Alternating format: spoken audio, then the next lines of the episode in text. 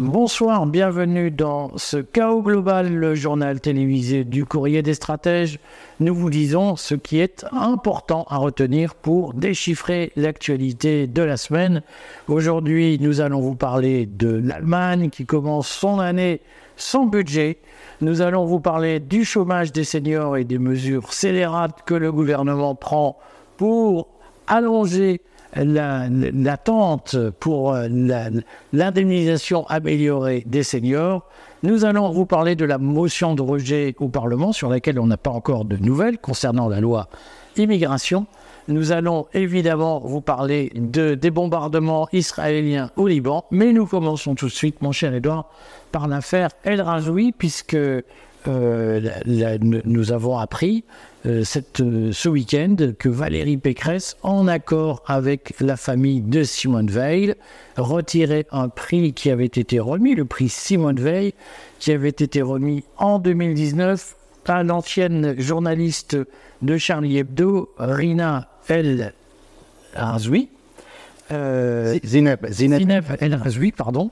Euh, et donc on a appris que le prix lui était retiré parce qu'elle a retweeté simplement retweeté un tweet qui était jugé euh, injurieux par la famille Veil, un tweet en anglais où un parallèle était dressé entre le système concentrationnaire nazi et la politique israélienne à Gaza. Donc ce retweet et lui vaut à, Zineb El Razoui, que tout le monde connaît. Euh, c'est une, des figures de, de des musulmanes euh, qui sont hostiles à l'islamisme et qui luttent contre l'islamisme et le fondamentalisme islamique.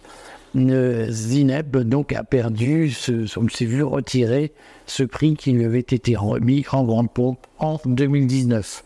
Ça pose évidemment la question de ce qu'est le conflit de civilisation, Edouard, dont parle régulièrement Éric Zemmour, il nous a expliqué très souvent, mais beaucoup de Français, comme Éric Zemmour, disent les musulmans de France doivent prendre position contre l'islamisme, contre le fondamentalisme, et puis là, on s'aperçoit qu'une musulmane qui a clairement pris à ses risques et périls, puisqu'elle est sous protection policière, qui a clairement pris position contre la menace islamique, contre le fondamentalisme musulman, on la voit sanctionnée parce qu'en plus, il lui est demandé d'adhérer à la politique israélienne. Est-ce que ça jette une lumière particulière sur ce qui est attendu au fond dans euh, la lutte contre l'islamisme ou sur ce qui est attendu de la communauté musulmane de France de la part d'un certain nombre euh, d'acteurs du débat public, notamment d'acteurs plutôt tendance islamophobe, même si ce mot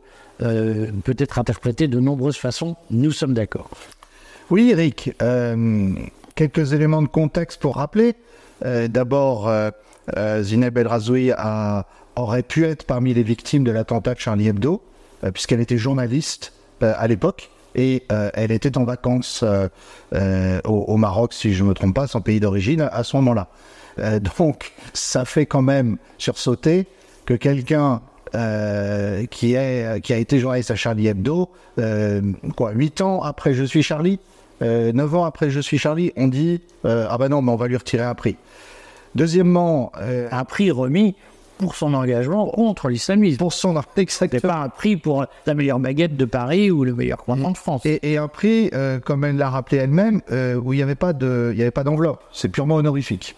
Euh, la, deux, la, deuxième chose, c'est effectivement, euh, on, est assez étonné euh, de voir que le, le, le, double mind, l'injonction paradoxale vis-à-vis -vis des musulmans de France, puisque s'ils pensent devoir défendre une, une version plutôt dure de l'islam, ils sont condamnés, mais si ils font de l'anti-islamisme et en même temps, euh, ils, ne, euh, pas allégeance au nouvel ordre mondial, euh, à ce moment-là, ils, sont, euh, ils sont condamnés aussi. Donc en fait, il y a de quoi rendre fou une communauté.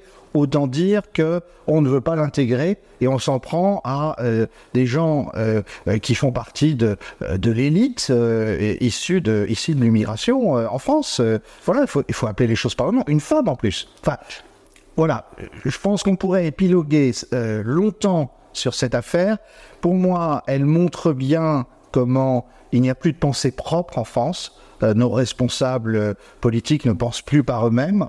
Euh, je dis ça avec d'autant plus de regret que j'ai travaillé avec Valérie Pécresse et, quand elle était ministre de l'université, et ça a été un très bon ministre des universités. enfin, euh, voilà, il faut bien dire la vérité. 15 ans plus tard, je vois que je vois qu'elle ne pense malheureusement, Mme Pécresse ne pense plus par elle-même.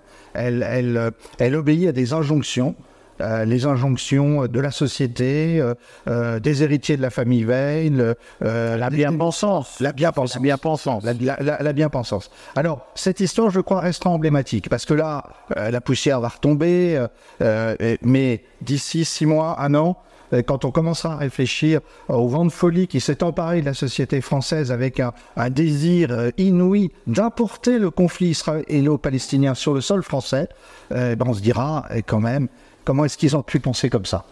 Est-ce que si on se met à la place des personnes qui vivent en France, qui sont issues de l'immigration, lorsqu'elles sont témoins de ce genre de décision à la portée très symbolique, mais c'est ce qui en fait aussi la force et l'impact, est-ce qu'on peut comprendre que euh, cela crée une forme de ressentiment vis-à-vis d'une certaine caste en France qui considère que euh, les musulmans, au fond, se voient intimer l'ordre de donner des gages chaque fois supplémentaires, nouveaux, euh, à, un ordre qui, les minore.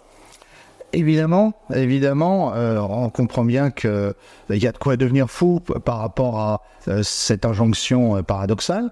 et puis, universalisons la question euh, ça en dit long parce que finalement, euh, la, solidarité aujourd'hui, elle, doit être entre euh, tous les gens qui sont maltraités par cette caste capricieuse. Et, c'est ça, c'est ça qui est en jeu. Mais ce qui est très frappant, c'est de, voir qu'il n'y a plus aucune cohérence il y a, je crois que c'est euh, euh, Nicolas Bavresse qui disait il y a, deux jours, il, disait il n'y a plus de maturité au sommet de l'État, euh, les gens sont dépassés. Et, la décision là de retirer un prix après l'avoir donné, ça relève. évidemment, c'est un coup de folie. Évidemment, on est dans un, une espèce de passion. mais enfin, là encore, quand la poussière retombera, on se dira mais ils étaient dingues quoi? Alors, en matière de dinguerie, on continue toujours sur les questions de d'Israël, du sionisme, de, notre relation au conflit israélo-palestinien. Euh, il y a eu un vote à l'Assemblée générale de l'ONU les États-Unis au, Conseil de sécurité. Il va y en avoir un à l'Assemblée générale. Un vote au Conseil de sécurité de l'ONU sur une trêve humanitaire, un cessez-le-feu humanitaire. Les États-Unis ont euh, opposé leur veto au vote, sinon il y aura eu une injonction euh, faite à Israël de respecter un cessez-le-feu. Et puis, on voit que l'attention monte. Je rappelle pour ceux qui découvrent le courrier des stratèges ce soir qu'il y a eu une interview de Youssef Indy, il y a eu une interview de, Thierry Messan sur la, chaîne YouTube du courrier des stratèges que vous pouvez retrouver, où on parle depuis plusieurs jours et même depuis plusieurs semaines de la tentation israélienne d'élargir le conflit au Liban et notamment de procéder à une invasion préventive, comme on dit, c'est-à-dire agressive du Liban, pour obliger le Hezbollah à se retirer au nord de la rivière Litanie qui traverse le Liban. Est-ce que euh, tu penses que les Israéliens vont internationaliser le conflit en attaquant le Liban et le Hezbollah libanais? Alors, euh, premièrement, je crois qu'ils l'ont de fait déjà internationalisé, puisqu'ils ont, ils effectuent des bombardements euh, dans la région de Damas depuis euh, plusieurs semaines, prétendument pour cibler des, Iraniens ou des pro-Iraniens qui seraient là pour aider le, gouvernement syrien. Deuxièmement, il, euh, il euh, bombarde déjà des cibles au, ce qu'on appelle le Sud-Liban. donc effectivement, la région au sud du, de, la, rivière du fleuve Litanie. Et, effectivement, là, ce qui se passe, c'est que hier, le gouvernement israélien a annoncé une intensification et même euh, à, lancer un ultimatum au gouvernement euh, libanais en disant si vous ne si vous n'obtenez pas que le que le Hezbollah se retire derrière cette rivière, eh bien euh, on, on, va, faire quelque chose. Donc visiblement ils n'ont même pas attendu que le gouvernement libanais leur leur réponde. ils sont passés tout de suite à une intensification des bombardements. Alors est-ce que ça ira jusqu'à jusqu'à une guerre au sol? Moi, pour l'instant, je suis, je suis prudent parce que bien sûr, on peut faire cette lecture pessimiste euh, que, par exemple, Thierry Messant a faite de euh, l'extension internationale du conflit selon une volonté israélienne. Moi, je me demande si on n'a pas, en fait, paradoxalement, un processus inverse. C'est-à-dire que l'armée israélienne n'atteint pas ses objectifs à Gaza. Et donc, elle a tendance à se disperser. Alors, elle n'a pas fini de conquérir Gaza Nord, qu'elle a essayé le centre et le sud. Euh, elle n'y arrive pas visiblement. Il y a eu énormément de blessés euh, dans les deux journées d'hier et d'avant-hier et apparemment encore aujourd'hui à Gaza. On a même dit que euh, aujourd'hui, les dernières nouvelles, c'est que les troupes israéliennes se, se, retirent de quelques endroits où elles sont. Et là, on intensifie la, la campagne de bombardement au, au Liban. Ce serait une diversion au fond? Je, je, pense qu'il y a une espèce de fuite en avant des Israéliens qui euh, se rendre compte qu'ils sont devant une tâche surhumaine. Euh, déjà, vaincre les mouvements combattants palestiniens à Gaza, euh, c'est une tâche énorme, vu l'habitude de la clandestinité, les tunnels, les ruines aussi que les Israéliens ont, eux-mêmes provoquées. Mais alors, en plus, faire face au Hezbollah, le Hezbollah dont il faut rappeler qu'en 2006, il a tenu en échec l'armée israélienne. Au moment où il y a aussi les Yéménites, les outils du Yémen qui ont fait déjà fait perdre 3 milliards euh, de dollars à l'économie euh, israélienne en bloquant l'accès au port, au port d'Eilat, on voit bien qu'il y a une forme de fuite en avant. Euh, ton pronostic sur l'évolution dans les six mois qui viennent de ce conflit, on commence à parler d'enlisement. Je voyais que notamment le Parisien, qui n'est pas n'importe quel quotidien, puisque c'est un quotidien qui appartient à Bernard Arnault. Euh, le Parisien commençait à parler d'enlisement israélien à Gaza. Est-ce qu'on peut penser, des Israéliens, Netanyahou a parlé d'un conflit qui durerait au moins un an. Est-ce qu'on peut penser que la situation sur le terrain est compliquée La situation sur le terrain est de facto très compliquée. Euh, on parle de d'au moins 60 blessés israéliens qui arrivent par jour dans les hôpitaux. Euh, on parle, euh, alors c'est difficile, mais de peut-être 600 ou 700 soldats israéliens déjà morts. Alors les chiffres sont très difficiles à, deviner, mais même la presse israélienne n'accepte pas les chiffres officiels. Ça, il faut, il faut l'avoir en tête. À partir de là, pour moi, la question décisive, c'est est-ce qu'il va y avoir un renversement de Netanyahou dans les 3-4 semaines qui viennent? On, voit, euh, on voit quand même des signes, euh, une lassitude et la possibilité d'une entente euh, effectivement du Likoud avec d'autres partis à condition de lâcher bien sûr les partenaires de coalition actuels et Netanyahou. Est-ce que ça va se produire en fonction de cet événement-là? Je pense qu'on ira plus ou moins vite vers une rationalisation du conflit et peut-être des débuts de négociations. Alors, en rebond, il faut le dire, puisque au fond, tout est lié désormais dans le narratif mondialiste qui nous est proposé euh, quotidiennement. En rebond, il y a des débats intenses en France sur la loi sur l'immigration, dont d'ailleurs euh, Gérald Darmanin n'a pas caché le lien dans son esprit avec le terrorisme islamiste, puisqu'il a déclaré que si la loi n'était pas votée, eh bien, ça engagerait la responsabilité notamment des députés républicains, c'est eux qu'il visait, euh, s'il y avait un prochain attentat dans les jours, les semaines à venir. On sait qu'il y a eu des avertissements sur des risques terroristes pour les périodes de Noël. Euh, L'Assemblée nationale, la commission des lois de l'Assemblée nationale a détricoté une partie du texte élaboré au Sénat et jugé trop dur par l'aile gauche de la Macronie.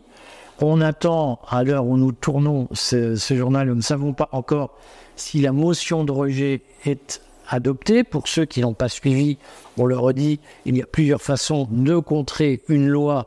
Il y a euh, un, vote de défiance, hein, une motion de défiance, et puis il y a la motion de rejet préalable qui peut être votée à la majorité par l'Assemblée nationale, qui conduirait à rejeter le texte tel qu'il a été élaboré par la commission des lois et à ne discuter que le texte élaboré par le Sénat.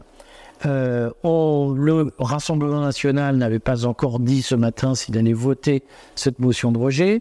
On sent qu'il y a aujourd'hui en France, euh, au fond, un débat malaisé sur l'immigration. Est-ce que c'est le reflet d'un changement euh, de tectonique de plaques sur, dans l'échiquier politique sur ce sujet? Je, crois qu'effectivement, en fait, ce qu'il faut dire, c'est que le Rassemblement national a gagné le débat. C'est-à-dire que tout le monde parle maintenant de, de l'immigration. et tout le monde veut une loi ferme. Euh, Darmanin, de ce point de vue-là, euh, se fait un peu le, le, il, est, devenu comme le l'homme robot. Euh, celui qui doit dire tout ce qu'on tout ce qu'on attend et en même temps avec un côté radical socialiste, il voudrait que tout le monde se rallie à sa motion. Bon. donc effectivement, je, je crois qu'en fait, ça veut dire des choses très profondes dans la société française.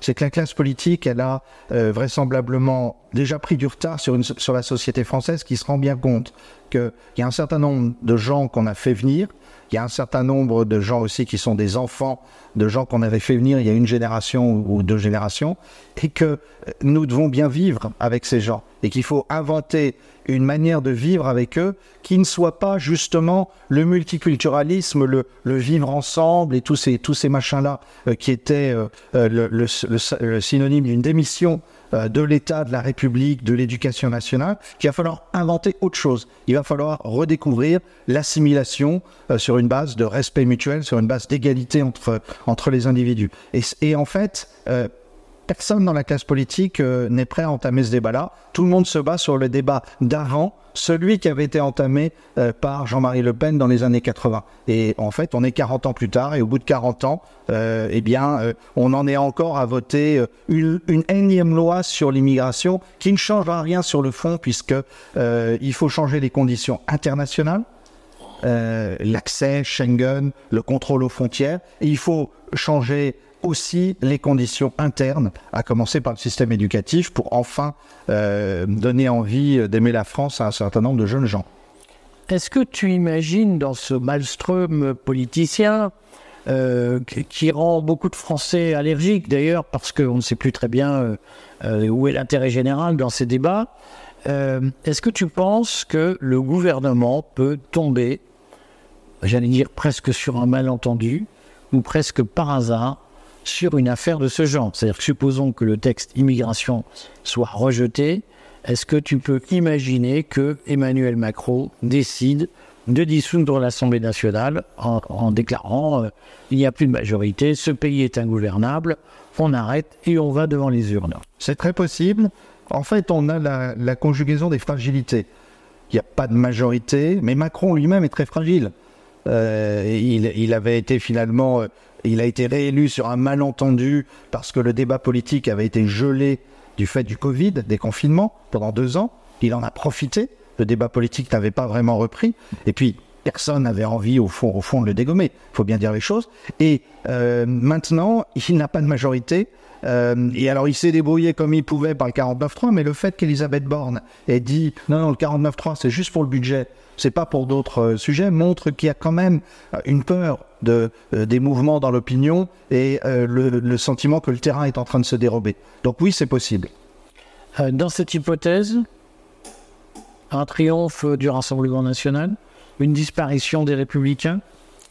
Je pense qu'il y aurait euh, effectivement au, moins, au moins un doublement du nombre de députés du, du Rassemblement national, qui sont à un peu plus de 80 aujourd'hui. Donc on, pourrait imaginer qu'ils qu'ils aillent à 160, 170, tout à fait, ce qui finalement entérinerait euh, les bouleversements euh, au sein de la droite.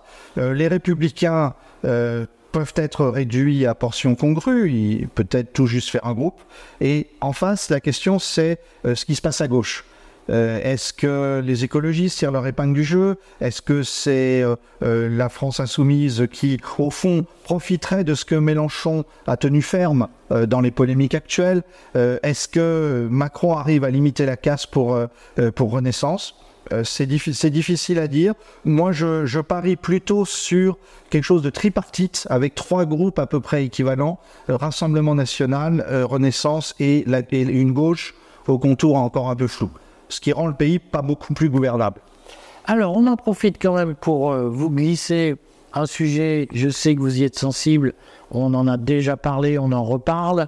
Le ministre Dussault a confirmé ce week-end, je vous le signale, l'intention exprimée par Bruno Le Maire, la demande d'ailleurs exprimée par Bruno Le Maire de euh, demande aux partenaires sociaux de réexaminer la convention assurance chômage pour repousser de 55 à 57 ans le début de l'indemnisation des chômeurs seniors sur une période de 27 mois euh, pour leur permettre d'amortir un éventuel licenciement et une fin de carrière avec un reclassement difficile. Ça signifie que pour les chômeurs seniors qui se trouveraient en position de chômage, eh bien, euh, il faudrait attendre 57 ans pour pouvoir être mieux protégé, alors qu'on sait que euh, dès 55 ans, il est très difficile de se reclasser. C'est une mesure qui passe sous les radars, ou en tout cas dans une large mesure de la presse subventionnée, euh, et pourtant c'est une mesure qui intéresse les Français. Est-ce que on prend assez en compte, Edouard, l'inquiétude des plus de 50 ans des boomers, on va dire ça comme ça, que nous sommes d'ailleurs, est-ce qu'on prend assez en compte leur inquiétude vis-à-vis du chômage et de l'attente pour partir à la retraite, euh, qui est un vrai sujet que moi j'ai entendu partout au moment de la réforme des retraites. J'ai entendu plein de boomers me dire, mais si au moins on était sûr de pouvoir retrouver un emploi après 50 ans, ça ne nous gênerait pas. Le problème, c'est qu'on doit travailler jusqu'à 64 ans au lieu de 62 sans avoir la garantie qu'on peut trouver décemment un, travail. Euh, est-ce, qu'on, est-ce que ce sujet-là est assez pris en compte? C'est un vieux problème. Euh, en fait, ça remonte à il y a plusieurs décennies. On a, on a vu arriver déjà il y a plusieurs décennies euh, l'habitude de mettre les gens en pré-retraite. Enfin, il y a, il y a, beaucoup de euh, les personnes les plus âgées, comme les jeunes d'ailleurs, ont été l'une des variables d'ajustement des, des, politiques de l'emploi. Là, on voit que le problème euh, est encore plus aigu, euh, et tu vas me dire si je me trompe, euh, en fait, on voit bien que ce gouvernement qui cherche de l'argent partout prend des petites mesures, et puis, à force de, vouloir brimer les uns et les autres, on peut mettre la mèche à, un, vrai, tonneau de poudre social, et c'est très significatif qu'après s'être assis sur la volonté populaire au moment de la réforme des retraites, le, gouvernement en vienne à prendre des mesures telles au fond, euh, quel est le, problème? Il n'y a plus de dialogue politique, il n'y a plus de dialogue social, et puis on ne sait plus où on va. Euh, tout, simplement. Alors, visiblement, d'ailleurs, j'en profite pour compléter, si vous n'avez pas suivi l'actualité, l'idée de repousser l'âge de départ des indemnités longues, on va dire comme ça, a été émise pendant la négociation chômage par la CFDT. Le gouvernement et probablement le service du ministère du Travail d'Olivier Dussault. Pour, je vous signale que nous faisons des révélations sur sa suppléante dans les éditions du Courrier des Stratèges. Euh, les services d'Olivier Dussault ont euh, balayé cette proposition. Et puis finalement, elle a été réintroduite par un économiste proche de la CFDT, proche d'Emmanuel Macron, Gilles Berset, qui l'a suggéré dans une interview au journal L'Opinion d'ailleurs, je crois. Et c'est par ce biais que la proposition est revenue. Ça fait proposition qui n'a pas été suivie par le ministre, qui a laissé faire son cabinet sans mettre les mains dans le cambouis, et puis qui s'est fait taper sur les doigts par le président de la République, qui va dire, mais enfin, tout ça n'est pas sérieux. Ça fait quand même très improvisation dans tous les domaines, c'est comme ça. Sur, la politique européenne, sur la politique étrangère, sur la politique d'immigration, parce que c'est bien ça à quoi on assiste, sur la politique euh, des retraites, de l'indemnité chômage, etc. Euh, on, voit bien qu'il euh, n'y a plus de pilote dans l'avion. C'est ce qu'il faut dire. On peut se consoler en regardant l'Allemagne, puisque Olaf Scholz, ça ne serait pas arrivé du temps d'Angela Merkel. Non. Oh, tenez, ça. Ah, il faut que je dise du bien d'Angela Merkel. Il faut dire du bien des femmes de temps en temps. Euh, euh, Olaf Scholz se trouve aujourd'hui dans une position totalement inattendue. C'est qu'il il va devoir pratiquer ce qu'on appelle les, les décrets d'avance en droit français, c'est-à-dire qu'il n'a pas de budget pour 2024 et il va devoir dépenser à la petite semaine pour payer ses fonctionnaires sans avoir fait adopter le budget de l'année. Alors, je rappelle très brièvement, le gouvernement allemand, et ça fait déjà deux budgets, avait transféré euh, des fonds Covid inutilisés vers euh, des fonds transition énergétique. Un certain nombre de députés ont saisi euh, la Cour constitutionnelle de Karlsruhe en disant qui fonctionne, qui fonctionne à la différence, voilà, c'est constitutionnel en, en, disant ça n'est pas, ça n'a pas été fait dans les règles, ça n'a pas été fait dans les formes, il n'y a pas eu de débat. le tribunal constitutionnel de Karlsruhe a donné raison à, à, ceux qui, qui avaient adressé ce, recours. Et donc, le gouvernement allemand s'est retrouvé il y a un mois à peu près dans une situation où il lui manque 60 milliards. Hein. il s'agissait de 60 milliards. Eh bien, euh, depuis, il y a des, des discussions qui n'en finissent pas parce que trouver 60 milliards, c'est même quand on est un ministre allemand et qu'on a un pays encore relativement riche, euh, ça n'est euh, pas possible. Ce qui se passe, c'est qu'en fait, les Verts ne veulent pas renoncer à leur fonds pour la transition écologique. Euh, le ministre des Finances, Lindner, dit Moi, je veux des économies et vous ne voulez pas les faire. Et Scholz essaye tant bien que mal d'arbitrer. Alors, c'est le signe, puisqu'on parlait de cette crise française à l'instant, c'est le signe que la crise, elle est aussi européenne et que le pays qui était censé assumer le leadership euh, de l'Union européenne et rappelons-nous quand même, c'est depuis 20 ans, 30 ans la référence pour nos élites. Sous François Hollande à l'Élysée, la question la plus fréquente c'était euh, mais qu'en pense l'Allemagne? Qu'en pense l'Allemagne L'Allemagne, pour l'instant, euh, elle ne sait pas euh, comment elle va faire au-delà euh, des mesures d'urgence pour payer ses fonctionnaires l'année prochaine. Alors on le redit, il y a un Conseil européen qui s'ouvre demain. qui doit aborder la question, les questions budgétaires, y compris la refonte du pacte de stabilité, le pacte de stabilité et de croissance, qui est le pacte qui avait été conclu à l'occasion du traité de Maastricht en 1992 pour garantir la convergence des politiques budgétaires, la France et l'Allemagne ne se sont pas encore mis d'accord sur les nouvelles règles du jeu. Les pays, les frugaux ou les radins, euh, comme le Danemark, la Hollande, l'Autriche, euh, sont rétifs à, l'évolution de, aux propositions françaises de ligne de flexibilité que Bruno Le Maire a annoncé. Est-ce qu'on peut considérer que l'Union européenne est entré dans une vaste crise de gouvernance budgétaire qui va rendre l'exercice des années à venir très compliqué. Oui, euh, c'est d'autant plus euh, important de le dire que euh, il y a la question du plan de relance européen, qui est un plan euh, dont les fonds sont distribués dans la, dans la durée, dont une partie doit être remboursée. Donc on, voit bien les problèmes euh, qui vont se poser. Et puis surtout, cet affrontement entre, entre les pays frugaux et, et, les, et les cigales, euh, les pays, euh, euh, qui, ne font moins attention à leur budget, eh bien, ne, ne, va cesser de, de s'exacerber. D'autant plus que l'Allemagne elle-même, étant en situation de faiblesse, aura tendance à se raidir par rapport à ceux qui font encore moins bien qu'elle. Donc oui, on est entré dans une crise de, de, de, de, la gouvernance. Euh, il va y avoir aussi la question euh, de l'argent donné à l'Ukraine, il va y avoir la question de l'élargissement qui remettrait en cause tout le budget. Imaginons que euh, des pays de, de l'Est et du centre de l'Europe, dont l'Ukraine, on veuille absolument les faire rentrer, on voit bien les, les problèmes sans fin qui vont, qui vont se produire.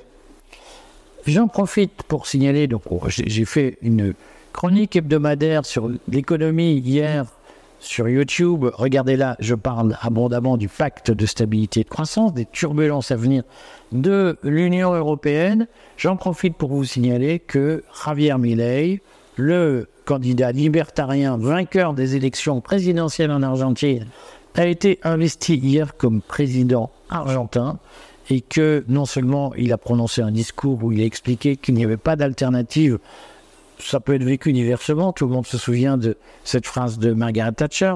Et lui, il a expliqué qu'il n'y avait pas d'alternative au choc économique et qu'il devait prendre des mesures euh, extrêmement dures pour rétablir la situation en Argentine. Il a ajouté que ce rétablissement ne se ferait pas du jour au lendemain et qu'il faudrait plusieurs années pour sortir du marasme. Exactement comme pour la Grande-Bretagne de Margaret Thatcher qui n'en est sorti que vers 1983. Et on précise qu'il a immédiatement signé un décret supprimant la moitié des ministères et annonçant 5%, 5 points de PIB de réduction des dépenses publiques. Voilà, réfléchissons à tout cela parce que lorsqu'on a 200% d'inflation, il faut prendre des mesures. On, on comprend pourquoi il n'y avait pas de ministre français à l'inauguration de, de Milay. Hein oui, il y avait le roi d'Espagne. Mes amis, à la semaine prochaine et retrouvez notre émission religieuse vendredi.